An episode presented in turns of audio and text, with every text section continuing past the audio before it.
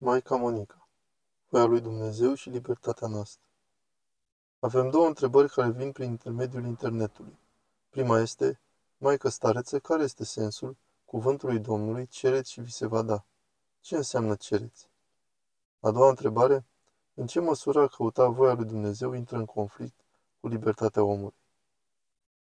În ceea ce privește prima întrebare în care se spune cereți și vi se va da, bateți și vi se va deschide, Trebuie să-l căutăm pe el. E foarte greu să lepăd egoismul meu.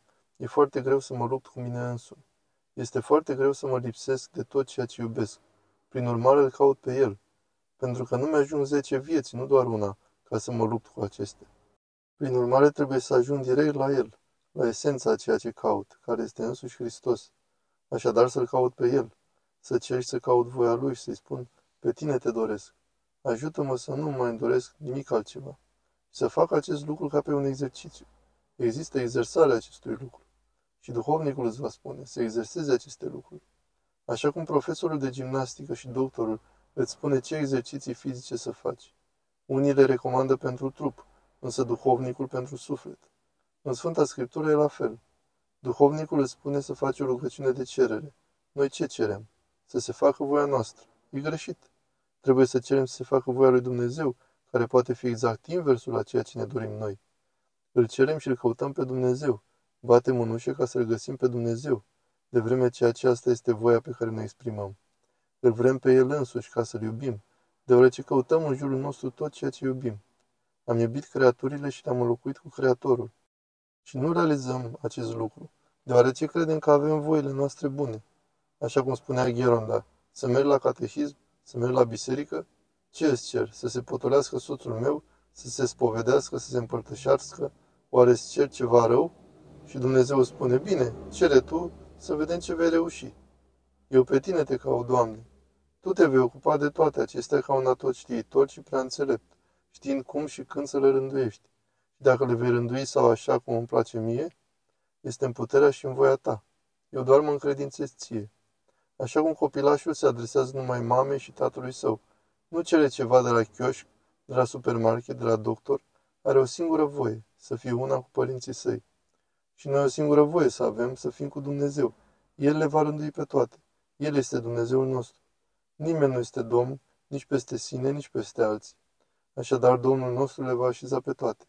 Și trebuie să fim siguri de acest lucru. Așa cum copilașul ridică mâinile fiind sigur că mama lui e deasupra. El nici nu a văzut când s-a născut. Nimeni nu i-a spus că aceea e mama lui însă a simțit acest lucru în brațele ei. Și noi trebuie să simțim această siguranță lângă Dumnezeu, însă voile noastre ne împiedică să simțim acea siguranță. Ne îndoim și nu credem, spunând, și dacă Dumnezeu vrea altceva, și nu dorim să ne lăsăm în voia Lui. Și a doua întrebare? A doua întrebare este, în ce măsură libertatea noastră se opune faptului de a cere să se facă voia lui Dumnezeu în viața noastră? Cerem prin excelență acest lucru prin intermediul libertății noastre.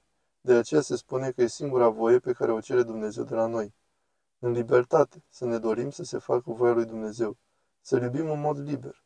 De aceea Hristos a venit într-o iesle, smerit, sărac, neînsemnat. Dacă ar fi venit cum va veni la a doua venire, atunci toți ne-am fi închinat Lui. Chiar și cei care nu cred în El se vor închina Lui. Nu vor putea să-L vadă pe Dumnezeu și să se plece la pământ. E cu neputință să-L vezi pe Dumnezeu și să nu se îndoaie genunchii ca să-i te închini.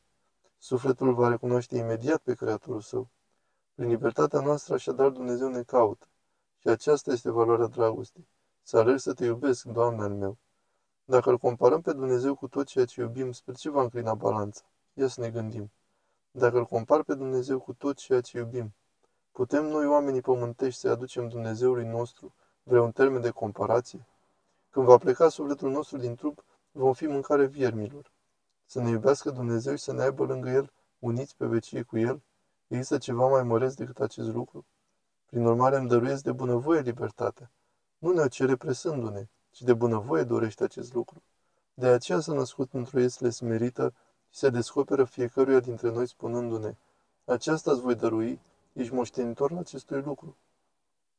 Însă dacă dorești, cine vrea să vină după mine să-și ia crucea sa, care este această cruce? Acea luptă acelbă cu egoismul, acea luptă, acel război necurățător, e cel care mă desparte de Dumnezeul meu. și dușmanul meu este însuși egoismul meu. Însă de bunăvoie mă lupt. Vreau să-L iubesc pe Dumnezeul meu în duc de libertate.